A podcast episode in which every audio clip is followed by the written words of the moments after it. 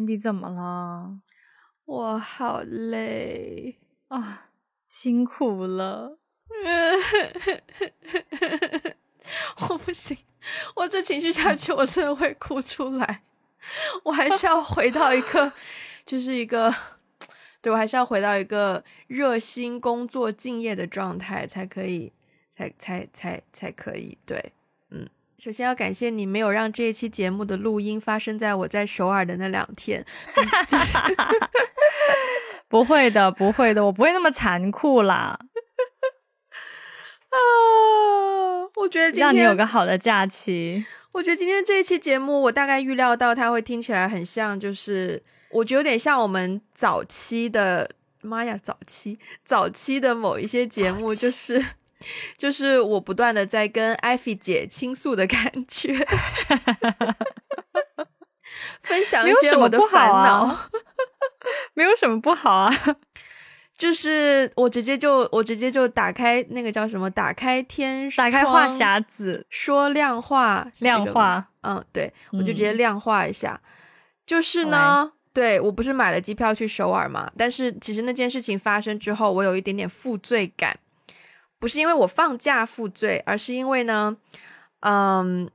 我买了机票之后，我才意识到说，其实我原本那个周末有另外一个就是帮朋友拍东西的事情要做准备工作的场合，对，就相当于是一个 rehearsal。然后本来我要去的，结果我就突然间，那我买了机票不能退，然后我就突然间就没办法去了，这样子。然后我觉得很抱歉，然后另外也有一些觉得，虽然我知道他们人很 nice，不会说。责备我或者怎么样，但是我自己会有一丢丢的负罪感，而且会觉得啊，我这样是不是不够专业呀，或什么什么？但是就是就是给大家一些 background，就是那个工作就是一个帮忙性质的工作，就是对。然后然后呃，我最近的状态就是，我觉得无论我怎么样形容，都不会有人可以理解。但是简单来说，就是作为一个内向者，OK，七十一 percent 的内向者。我这一一个半月吧，至少我很少有机会自己在家可以就是恢复能量，就是工作也是对外，然后周末也有很多事情都在对外的不断的放电放电放电，所以放到就是人有一点点故障的感觉。我前两天看到另一个朋友在他的 IG Story 发了一个很简短的小测验，就是测你最近的那个抑郁程度。焦虑程度和还有一个忘记什么，好像躁郁程度。然后我测完之后，我就看到我的分数，哦，才十几分。结果一看到他，他结果看到那个结果的那个正常的 range 好像是才十分以下是正常。然后我已经十几分，我就想说，天呐 w e n d y 你已经不是正常了，你已经是就焦虑啦。我的抑郁程度现在很正常，但是焦虑程度真的是到了一个顶峰。然后，然后我就觉得自己更，觉得自己好像更更更心安理得，可以去说我我很需要。这一趟放假的旅程，去给自己充电一下，因为因为就是对自己真的有点已经是坏坏的了的状态，对。但是呢，我就开始思考这种说，我这样做其实是不是自私呢？就是因为自己的私人的事情，然后在工作上没有办法出现，而且是呃临时。本来都已经约定好，可是你突然间好像放别人鸽子的感觉，这样做好像其实挺不专业的。但是另一方面，我自己也真的觉得，我真的很需要这个假期。对，嗯，所以你会纠结在，就是因为自己的私事而没有顾好这个 quote and quote 公事，嗯，而有一些亏欠感吗？对，是的，嗯，但它也不是公事啦。对吧？其实就是个 volunteer，是 volunteer job。可是就是，even you volunteered, you still have to be responsible for your position。就是是，对啊，我不觉得 volunteer 就代表你可以不负责任。所以当然，当然，对。就此刻，我都还是有点点负罪感。我是很努力的在研发这一套理论，去说服自己说，Wendy，你真的很需要。爱自己多一点，对自己好一点。哦，对，我可以理解这种负罪感啦，就是就是有点像你答应了别人的事情，但是你没有做到。但是其实我我觉得那个负罪感是说，就可能我当我听到这件事的时候，我会觉得那个负罪感更多的是来自于你答应了别人，但是没有 make it，而不是说你想要去休息，你想要给自己放一个假，嗯，然后而错过了那个这个公式，嗯，对，因为其实说。我觉得前面的那个部分，好了，又开始到了一种理性分析的 部分。但是，但是前对啊，前面的那个部分，我觉得是可以避免的。就是比如说，如果你提前跟对方说，哎，不好意思，我这个这个周末要不可以做这件事情，能不能安排别人，或者是我们改一个日期？我觉得这件事情是可以提前避免的。但是另外一个角度就是说。没有必要，因为好像你优先了自己的私事，而没有优先公事而产生的愧疚感。因为其实对我来说，我不知道为什么，我觉得别人一听到公事和私事，好像就有一种道德评判。好像大家总会觉得公事肯定比私事重要啊，嗯，但我觉得不是这样的，我觉得不是这样的，我觉得是一个优先级的问题。我现在就是要优先我的私事 over 公事，我就是 prioritize my rest over my work，所以没有什么对错之分啊。而且再说了，谁说了公事 一定要优先于私事啊？嗯，对啊，我我对我觉得这个概念，我我是很努力的，一直在。我觉得是一种校正自己，因为可能在电影里面，或是在各种场合，你常常会听到一些，呃，就是类似于说，在工作环境里啊，然后有一个人可能迟到啊，或者是缺席呀，或者是早退啊等等的状况，然后会有 somehow，不管是从谁的口中，就会听到一句台词，就是“可做咩 OK 谁就演呢？” 就是。是不是？哎呦，好命哦！对，是很是很命，很很对。翻译一下，翻译成普通话就是他家里难道死人了吗？就会听到这样子的说法。嗯嗯，对。然后这样子的东西就 somehow 会给我带来一些影响。会，其实我现在已经好很多了，但是我记得我真的是，我记得很清楚，大学大三那时候应该大三大四实习的时候。当时真的就是，对，真的就是发生了。当时我当时应该是我爷爷还是奶奶病危，嗯，然后我就，然后那段时间也是我们筹备活动到一个很很很蛮后期的阶段，所以事情很多很多，很忙很忙。可是我当时就是人生第一次面对这样子的选择啦，应该也是，就是真的家里发生了很大的事情，然后我必须要跟公司就是说我要请假，我要回老家。然后我当时是觉得很心安理得，因为的确就像我前面那句很命的话，就是那个就是事实。可是除此以外，一些别的私事，比如说我，就比如说怎么说呢？还有什么样的私事呢？比如说我因为今天早上倒垃圾迟到了，或者是我因为对，或者是或者是我今天早上要去拿我的 laundry，所以迟到了，或者是我要早点回家。拿我的 laundry 或者是做 laundry 或者什么，就是这种这种私事，我自己好像没有很难心安理得的。说到 laundry，我又要分享一个跟 laundry 有关的事情，因为我家没有洗衣机嘛，然后我的所有的衣服都是拿到楼下一家洗衣店去洗，然后通常今天去洗，明天就可以拿回来。但即便如此，你还是要规划你的时间，因为他早上。大概八九点才开门，然后可是晚上八点就关门了，所以你一定要在中间那个 range 去给 laundry 或是 pick up laundry。然后我之前不是做，就是去健身房，早上五点钟就会起床，五点半就会出门嘛。那那个时候 laundry 肯定是不开的嘛。可是呢，下班的时候呢，有的时候公司有事情，当然不一定一三五啦。那个是那个，如果是 more than twelve hours，对我来说真的很折磨。但就是可能其他时间，有的时候晚上。你呃下班回到家哦，已经八点半了，那你也拿不了 laundry，或者是你纯粹就是早上没有时间，因为你天天早上都五六点出门，你 literally 就是没有时间去把 laundry 给到那个商店里面，然后家里就 piled up，就是很大一包的 laundry。嗯，有一天我真的快，就是我真的有一些 bra 都开始连续穿两天了，就是真的没有衣服穿了，我真的必须要那天去做 laundry。好稀奇。因为我跟我就是你，你说你喜欢画面感，你知道吗？因 因为我跟我朋友讲这件事情，他很理解，因为他他也是跟我，他跟我一起工作，他很知道我们的状态。对，然后我就跟他说，我就很抱歉的跟他说，因为那天早上本来我跟公司就是说我可能我希望八点半可以进公司。最迟最迟九点之前，但是我希望八点半。就三怕我觉得我给了一个这样子的承诺。然后我印象当中，我楼下的 laundry shop 是八点钟就开门的。于是呢，我八点出门，我就提着我两袋哟，累积了两袋，两大袋很重的 laundry，我就自信满满、意气风发的去到了那间 laundry shop。结果看到那个铁闸，就是就是铁闸立在我跟 laundry shop 中间。是那个铁闸上面呢也没有贴纸条说他几点钟开门，我就开始有点不知道怎么办，然后就提着两袋重重的 laundry，我就开始第一步我就先尝试搜索附近有没有别的 laundry shop 是八点钟就开门的，然后看了一圈，最早最早几乎都是八点半才开，然后。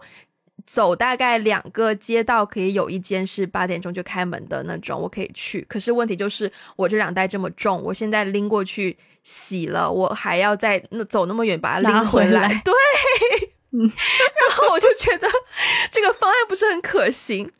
第二个方案呢，就是我放弃今天做 laundry，我就要再把它，我住在四楼，我就要再把这两袋提回四楼，再直接去上班。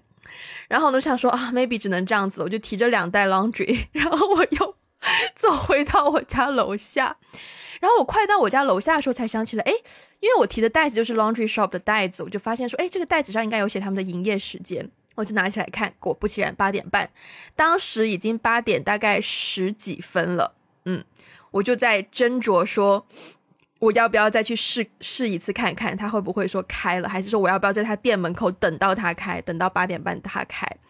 然后我就已经走到我家楼下，然后又提着两袋，就继续又转头又重新回到那个店门口。我真的很感谢那个阿姨那天提前开了，因为我当时走到去的时候，那个店已经开了。阿姨看到我就说：“就是哇嘞，好好吵我根本 就是哇，你很你很 lucky，你很幸运哎今天。”然后我就很感动的，他完全不知道我经历了什么，我就把两袋给他。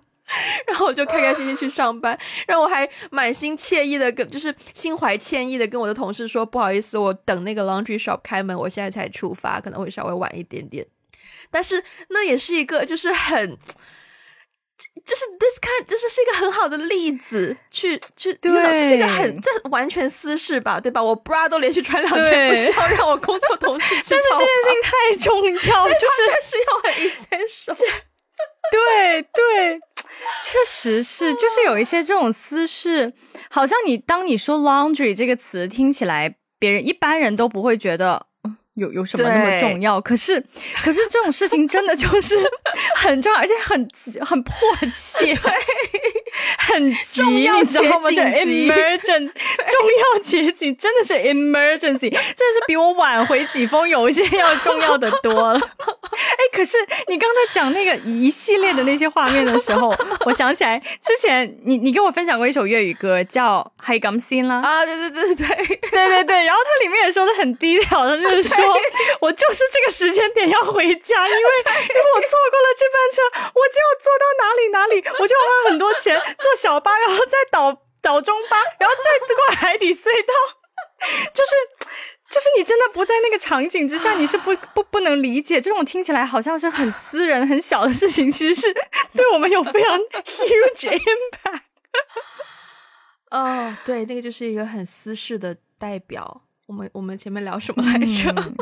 一个对自己自私，是不是自私？你好像是问我说什么样的事情是私事还是什么的，是不是？啊，对对对对对对对啊！像其实我我有点我是，对对呀对呀，像这种私事，其实其实我还蛮理解的耶，因为我我自己好像工作之后，真的常常会有一些很紧急，你不得不去做，然后你必须要请假去完成，或是你不能。当然，当然，我我生活的环境一般家里都有那个洗衣机了，所以就不存在公共 public laundry 这件事情。但是会有一些别的，比如说什么修煤气、什么燃气，然后交燃气费。OK，对，因为北京很冷嘛，有的时候交那种燃气费，你必须要在那个点去去交，不然的话你家里就没有没有暖气什么的。这种这种事情，你说出来好像好像很小，但是很很重要，而且很紧急，你就一定要在那个时间段内去把它做完。所以像我觉得很多这种事情，它完全就公事和私事完全没有这种优先次序啊。你自己觉得？什么对你更紧急、更重要的是那 什么对你有更大的 impact？嗯，我觉得内衣不能连续穿两年就很重要。Let's forget about it. Let's pretend it didn't happen. OK, OK. 啊，Yeah。但就是当当我需要怎么说？而且我我好像还有一个 detail 的点，就是比如说我跟大家讲说 I have to go now。的时候，我好像很难理直气壮的直接跟大家讲说，我现在真的要走了，除非我给到大家一个理由。我总觉得我需要一个理由去去去，就是有理有据。对，嗯嗯。你刚刚在讲那个理由的时候，哎，首先我觉得你这个这个点还蛮有趣的，就是我好像没有这种纠结。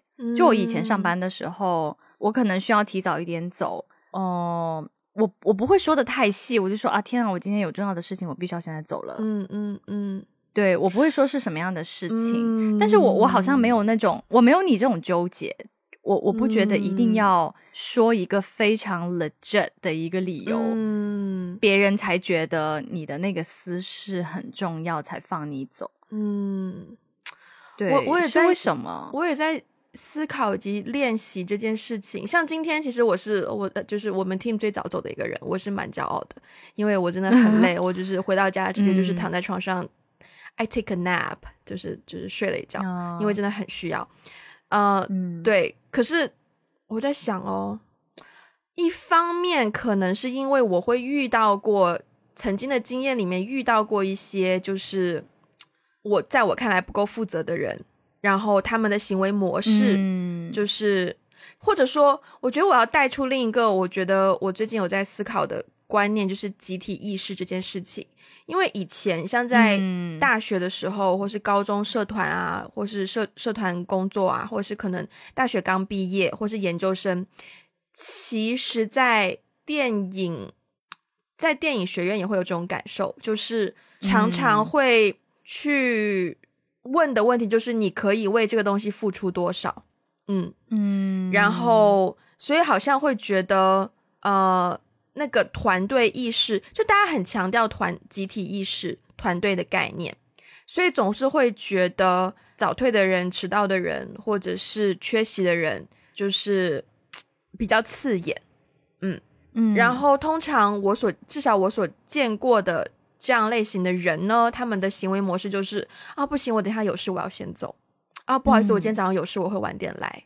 然后他们也是常常不说有什么事。当然，现在想想，我以前的我可能比较 judgy，所以会去有这样子的投射。但是因为以前的经历，现在就会觉得，就一路都会觉得，如果我自己真的要今天要早走，但是又不想让大家觉得我只是在逃避啊，或者是我只是不愿意。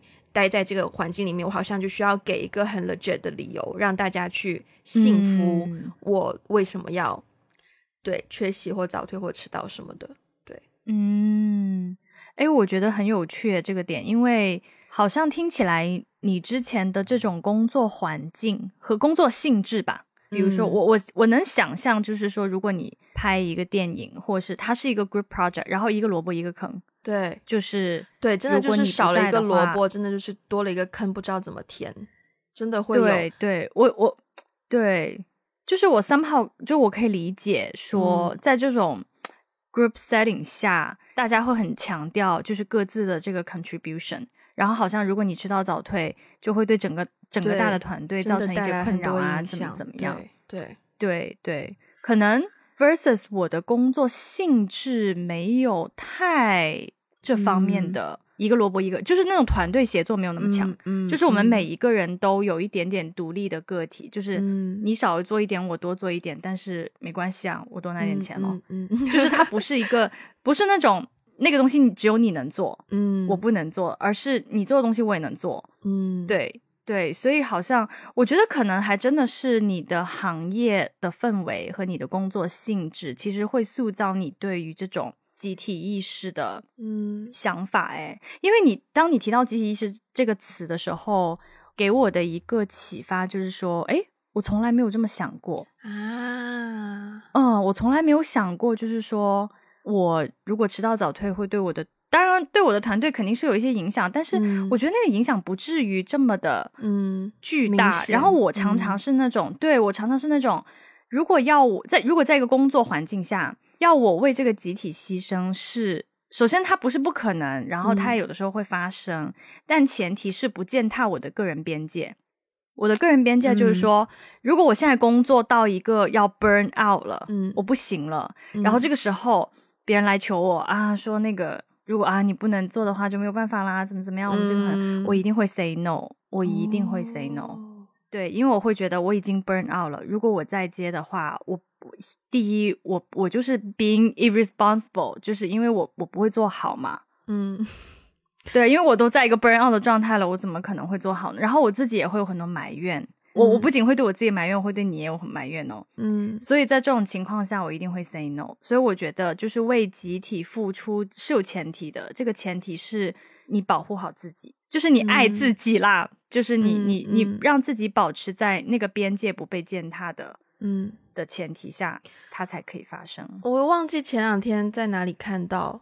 好像就是睡前翻 YouTube 的时候，你记得我们曾经做过一个 M D M B T I 十六型人格测试吗？记得啊，记得啊。然后我是 I N F J 嘛，然后呢，我就看到，然后有一个地方就说 I N F J 类型的人呢，就是要学会树立自己的边界，因为常常就是会被别人慢慢慢慢慢慢一步一步压缩到自己没有空间，然后就，所以我最近也是很努力的在践行这件事情，可是我发现。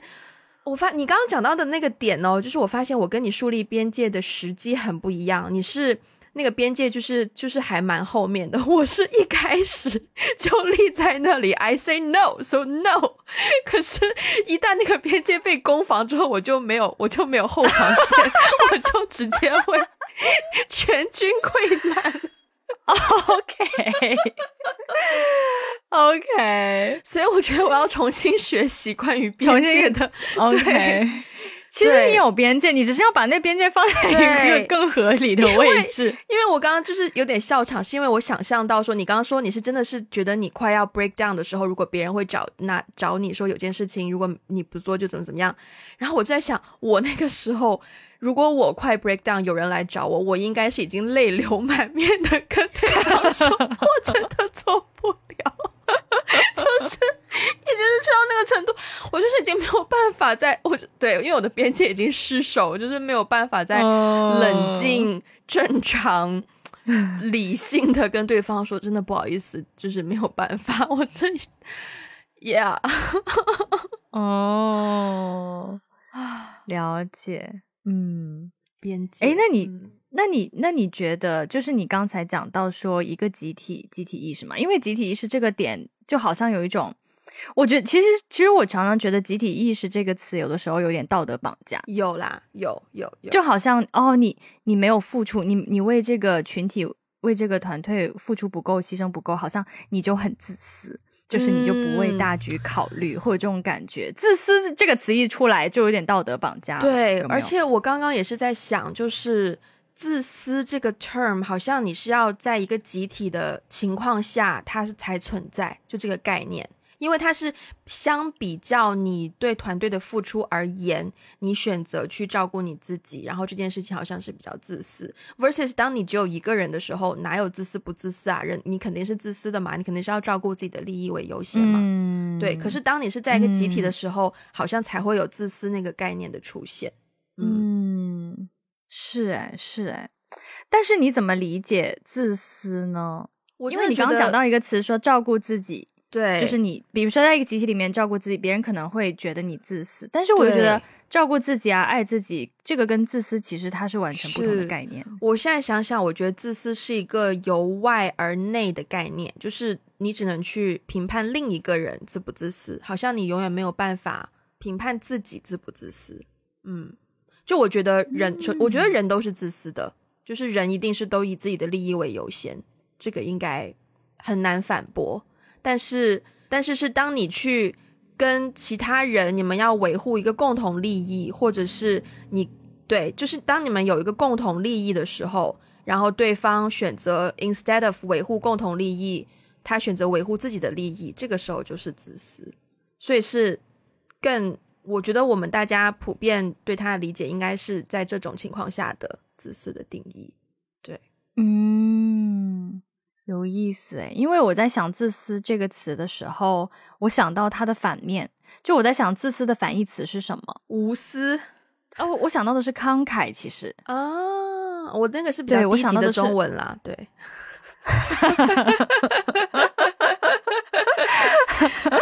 大姐的反义词是小姐，对对对对对，就是对，很直给。大人的反义词是小人，或大人的反义词是不大人。自私反义词是不自私，不自私，可以可以。啊，对，当我想到自私的反义词是慷慨嘛，其实就是说，嗯，对我来说。比如说有有有这么多的财物，然后所有的这些财物你都归为己有哦。对我这在这点上我同意，就是说自私是在一个集体当中才会存在的，你自己一个人的时候没有存。因为我觉得它有点是一个对比的概念，嗯嗯，就是我们有这么多公共的财物，然后我想一个人据为己有，我就很自私。但是如果我们有这些公共的财物，然后我我周围有十个人，我把这些东西全部分给别人，我就很慷慨。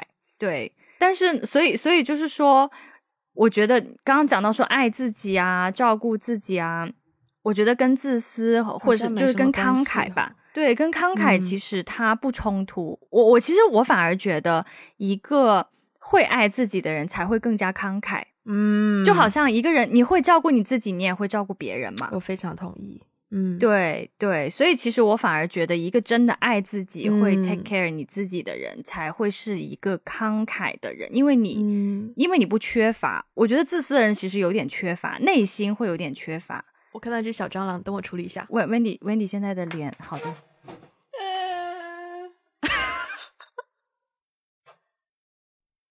他不见了，没关系，我们继续吧。好的。我们说到哪里呢？你现在心情还好吗？你你现在一副就是受到了惊吓的样子。略微，因为我昨天晚上也也也解决了一只蟑螂，然后今天晚上又出现一只蟑螂，这对我来说不是一个好的象征。对你，你还有药吗？蟑螂药吗？蟑螂药啊！我其实没有，我刚刚是拿我刚刚是拿布料杀菌喷雾在喷它。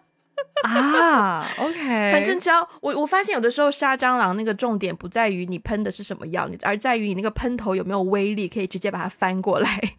就是 我跟你说，我这一辈子，我此生只在广告上见过这种事情，我本人是没有经历过这种事情的。就是你的喷头要有足够强的力道，然后让它你一喷，你就可以把那个蟑螂翻过来，然后你才可以就地解决它。不然的话，你真的不知道它又爬到哪里去，然后。什么时候才会翻身？什么？就我自己很没有安全感啦。对，而且我家的蟑螂都很小啦，就是不会超过小拇指最最前面那个关节的长度，所以还 OK，还在还算是在我可以 handle 的范围之内。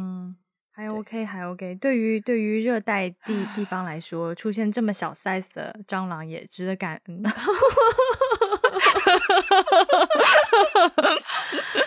啊，OK，好的。刚说到。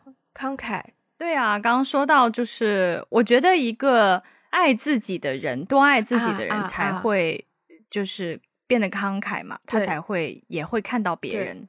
我有一个，对，对我也有一个很有感触的点，就是因为，呃，我前段时间好像某一期节目也聊到说，在工作上面因为压力太大，整个人会变得比较 grumpy，然后就会给身边的同事可能会带去一些心理创伤。之类的，然后我自己是很很内疚这件事情，但是我找不到说我怎么样可以去改善。虽然我一一一一而再再而三的，就是督促自己，让自己说，就是对别人不要把自己的情绪发泄在别人的身上。可是因为我找不到那个根源，所以我每一次都只是在强逼自己去强颜欢笑什么的，然后反而给自己更大的压力，反而加重了自己的负担。不好意思，我现在眼睛不断的往那个方向瞟，我努力不被他分心。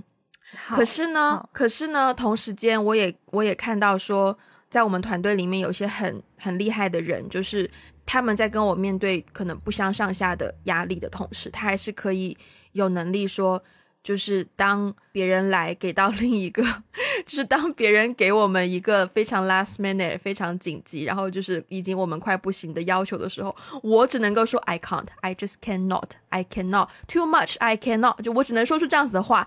可是他呢，还是可以非常理性的写出一封非常礼貌、非常有条理、非常 make sense 的邮件发给对方。我当时就觉得，就是就是。非常的 admire，你知道，就是我觉得，我希望我可以，一方面我很感恩有他在我们的团队担当这样子的角色，另一方面我也希望我自己可以进化成能够多一些这种，对对，然后我也意识到说，就是他跟我相比起来。他就像你刚刚说的一样，就是他常常会不会给一个很 specific 的理由，就是他只会说 I've got a meeting, I've got appointment，或者是 I have to go，就是这样子。但是，但是，Yeah，但是他就是可以做到，在大家都快要 break down 的时候，他还是可以 at least put herself together，对，然后去以正常的面貌面对。versus 我就真的是两眼泪哗哗的跟别人说 I'm sorry, I just can't，对。但是你们达到的结果是一样的啦，就是就是如果他去问你那个专业的同事，你那个专业还很 professionally 的回他，然后然后别人就觉得哦，好的好的，不惹你了。然后但是如果别人看你两眼泪汪汪，就哦天呐，赶紧走。也是啦，最终达到的目的是一样的。不过你刚刚讲到一个点，我觉得首先我觉得呃，我之前我也会陷入那种。哎，其实我之前不只是我会陷入那种，哎，就是我觉得在工作环境当中，我能感觉到有的时候有一些同事也会对你有这种疑问，就是你怎么那么容易生病啊？对啊啊啊！因为我我隔三差五就要跑医院嘛，对，然后然后或者是说，就是呃，中午有的时候就是我的工作时时间很长，然后中午就想想说在办公室在 hop hop。就是去 take a nap 这样子休息午休，然后大家就会觉得就好老人哦，就是你的、你的、你的、你的行为好那个，我也会觉得说，哎，是不是我的，比如说我的抗压能力是不是比较差？嗯，然后我的工作是不是没有？就就是就是我其实不太能理解，有的人的那个工作强度他还可以连轴转，但是我好像我可以承担的程度只有人家的。二分之一，嗯嗯，对我也会这样子，就是以前有一段时间也会这样 question 自己，但是现在会更多的觉得每个人的抗压能力都是不一样的。对，其实适当的理解自己，就是认识自己的抗压能力，认识到那条线在哪里是非常重要的。对，嗯，因为我觉得这个东西它没有办法横向对比。那每个人的抗压能力不一样，每个人的工作的那个嗨点也不一样，每个人的工作习惯什么全部都不一样。嗯哦，但我觉得知道自己的那个抗压能力的那条线在哪里很关键。嗯，我我之前看到一篇文章哦，它里面有讲到几个点，就是说，呃，怎么样更好的爱自己，就是爱自己有哪些表现。嗯嗯，它里面有讲到几个点，我觉得非常的。让我有有所体会，虽然我我不能完全认同说这些就一定是爱自己的表现，但是至少呢，我觉得是一些我们可以去努力的地方，是是一个更加健康的地方。呃，一个是表达一致性需求，就是嗯嗯，你的需求，你你怎么想的你就怎么说，不要说一些违心的话啊。就是你明明已经干不动了，你你你很想拒绝，可是你还要嗯，好吧，就是半推半就，就是。对，或者是表达那个不是你自己最最核心的那个需求，就为了别人的益处去表达一些不是你自己最核心的需求。对，然后还有一个就是说，放下对完美的执念。嗯，就但好，就表达一致性需求，就讲刚刚那个，就是最后你真的快不行的时候，如果别人找你，你可以直接说 I'm sorry, I'm just really tired，然后拒绝他的。可以啊，有什么问题吗？嗯，我那 I'm just trying, yeah, I'm just trying，在在在尝试，对啊，对啊，对啊，对啊，OK，嗯，Yeah。然后第二个就是说放下对完美的执念。嗯，我觉得这个也蛮也也蛮让我有所启发的，因为很多时候好像我们就是对于一些很完美主义的东西啊，就是在尤其是在做事情上有一些执着，就导致很疲惫。嗯。嗯，这个真的是一个不断要精进的去去学习的东西，因为是嗯。特别是如果是我拍电影的时候，我做导演的时候，我常常觉得我好像放下了太多执念，就在现场拍摄现场，我好像会，我会，我会顾及很多，希望大家早点收工啊，然后就是希望不要一个 take 拍太久啊，一个 shot 不要拉太长时间啊什么的，所以我常常会，嗯，尝试去。抓几个我必要的点，然后那个点达到了，我就可以 let go。可是结束之后，我就发现，哎，其实后面的点，如果当时能够怎么怎么样就好了，会有这种 moment。可是你 again，你也不想就是真的太执念，然后让大家全体大加班也不行。就是那个度的把握，我觉得真的是一个一个一个 art，对，一个在不断学习的东西呀。是，但真的是很重要，对。对啊，对啊，尤其是你刚刚说到那种，就是如果你是作为一个 leader 的角色，对，然后你有一个团队，如果你对完美主义非常执着的话，其实你下面的人会很累。对对，嗯，Yeah，对。然后最后一个，他有说到，我我也觉得很有道理的，就是设立健康的人际边界，其实就是刚才我们讲到的那个对 boundary，对，就是其实就是一种，在我看来，大部分情况下都是。该 say no 的时候就 say no。我啊，我真的到现在还在，特别是当你的大脑运转转速不够的时候，常常有有些时候就是，就我我发现我常常做出的回应就是，好，别人来问我一个问题，然后我当时大脑就是很努力的想要去思考，我我可以 say yes 吗？然后对方可能就是察觉到我的 hesitation，对吧？因为我没有在讲话，我就我纯粹在思考嘛，然后对方可能就会。嗯，我哎，我们刚刚聊什么来着？我怎么突然间脑回路断了？我们这个是在健康的人际边界，这跟健康人际边界有什么关系啊？就该 say no 的时候就 say no，对对对对，该 say no 时候就 say no。对我常常就是不知道什么时候该 say no。嗯啊，这个是我的症结点。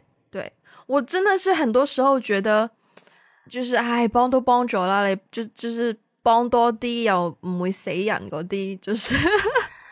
就是多帮一点又不会死人那种，对，嗯，我觉得，哎，哎，我觉得这个蛮有意思的，因为我在回想起我自己啊，就是我什么时候会 say no，我之前也踩过很多坑，嗯，就是我不知道什么时候 say no，然后把自己掉坑里了，然后都抽不了身，嗯，特特别是在做事情方面啊，但是后来我的那个 say no 的点是我我慢慢，首先我慢慢找准了，比如说对方。找我的那个人，他的做事风格是什么？他通常的 workload 是什么？嗯，然后我呢，在什么样的地方会抓狂？我在什么时候会 burn out？嗯，所以我会根据这个做一个 assessment。对，嗯，就是就是可能之后每一次这这个人或是这个这个类型的事情找到我，我我会先评估一下，说最近我的状态怎么样？我的工作累不累？忙不忙？以及对方。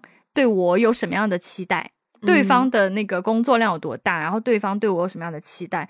很多时候我都会先说 no 的。嗯，对，我会先问对方你对我有什么期待？嗯，然后你希望达到一个什么样的目标？然后我去 assess 一下这个工作量，然后想一想自己的状态，不行，我还是想多花一些时间好好休息，那我就会拒掉。那如果是工作呢？这样这样讲好了。如果是好，你现在自由职业，但是你要回溯到以前，当你还是在一个公司里面的时候，在公司里面，如果你选择 say no，就代表就是 somehow 可能会被理解为你无法履行你的职责。我自己会会有这种感受啦，就是有的时候你，比如说，的确我们像我们最近这两个月很忙，就有的时候真的就是我们是 at full capacity，甚至是 beyond。对，嗯，然后有一些有一些有一些客户会理解啦，就会明白说什么叫做 at full capacity，然后就对，但是也会有一些非常 last minute，就可能刚好踩线的这种，你可以 say no，也可以 say yes，但是就是模棱两可，然后然后这个时候你就会你就会不知道说，我我 say yes 也不代表说我帮了你一个忙，因为 this is actually 我的本职工作，对吧？但我我 say no 了的话，就好像会好像就是嗯没有履行我的职责什么的，嗯。我可能会看看这个东西有多大程度是我的分内事，哎，exactly 就是分内事，就是你的部门职责，可能要放大去放在一个部门去讨论，是你的部门的职责，那会影响你的绩效啊、奖金啊这些东西吗？嗯，可能不太会，嗯嗯，应该这样说，就是这个公司里面能够做这件事情的是。能够有这个能力做这件事情的人，只有你们的部门有。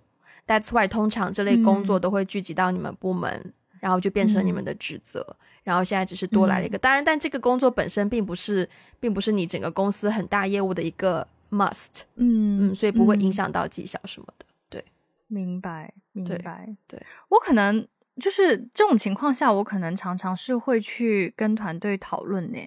就比如说，对，就是我看团队起，如果我现在，假如我现在很想休息，我真的要 burn out 了，然后我会先跟团队讨论，我会先告诉大家，我现在真的非常非常累，我我真的很需要休息，你们有谁可以做？嗯，如果实在是大家都种种的事情，实在是不可以做，实在是推不了，我可能还会勉强的去去扛下来。但是我会先让大家知道，先散发一个信号，就是我我很累了。我其实 tend to reject。嗯，对，嗯嗯，OK，学到了，学到了。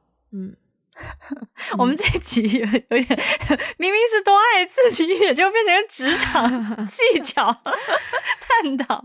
嗯，对我前面我前面就是你你有一个问题没有直接问啦，但是。就是有稍微聊到，就是什么行为会让你觉得是多爱自己一点。然后我直觉反应就是，我觉得就是照顾自己健康的行为，比如说，比如说你生病了，你吃个药，这绝对绝对是爱自己啊。然后什么多喝水啊，平时按时吃饭啊，多运动等等等等。但这些都只是你的身体健康嘛。然后这样子按照同样的逻辑来说，其实照顾自己的 mental health 也真的是一种爱自己的行为，就是察觉到自己。状态不 OK 了，或者是就是转不动了，然后去呃 do whatever you need，就是 within，就是在一个适当的范围内，然后去让自己恢复到一个心理健康的状态，其实是一个很 essential、很 basic、很基本的照顾自己的行为。然后我觉得这种就是完全就是爱自己的行为啦，对，嗯，包括在是包括在感情里面，就是如果觉得自己。被 mentally abused 了，然后去及时性的爱自己一下，还是照顾自己一下，就是对，就是爱自己的行为。对，嗯，OK，我可能甚至都觉得这个不是说爱自己，就是我觉得爱自己可能是一个更 extra 的一种表现。我觉得这是我们照顾自己，嗯，关注自己吧，是一种分内事。嗯嗯，就是就是了解自己的身体和就是身心灵健康啊，然后。知道自己在人际关系当中的一些处理方式，让自己变得更好。我觉得其实是人，就是我们作为一个人，在这个社会上，其实是一种分内事。嗯嗯，好，我们今天再度感谢艾菲，就是在今天晚上让我们把这个节目录完，这样我就不需要带电脑和麦克风去韩国了，这样我的箱子就可以空出多一些空间，可以装多装一些我 shopping 买回来的东西。对呀。可以多装一些面膜，耶，这有此意。好，那我们今天就到这边结束。如果大家喜欢我们的节目，欢迎分享给你身边的人，也不要忘记去 Apple Podcast 给我们一个五星的评分，留下你的评论。现在 Spotify 可以打分了。如果想要给我们一些实质性的支持，可以去 Patreon，还有爱发电。然后啊，如果大家呃，可以去 Social Media 关注我们，包括有 Instagram、Facebook、微博、微信公众号，还有视频号等等等等。嗯。啊，听众群想要加入的话呢，可以联络我们的接线员，他的微信 ID 是 One Call Away Podcast。那我们今天就到这边吧，下次再见，拜拜，拜拜。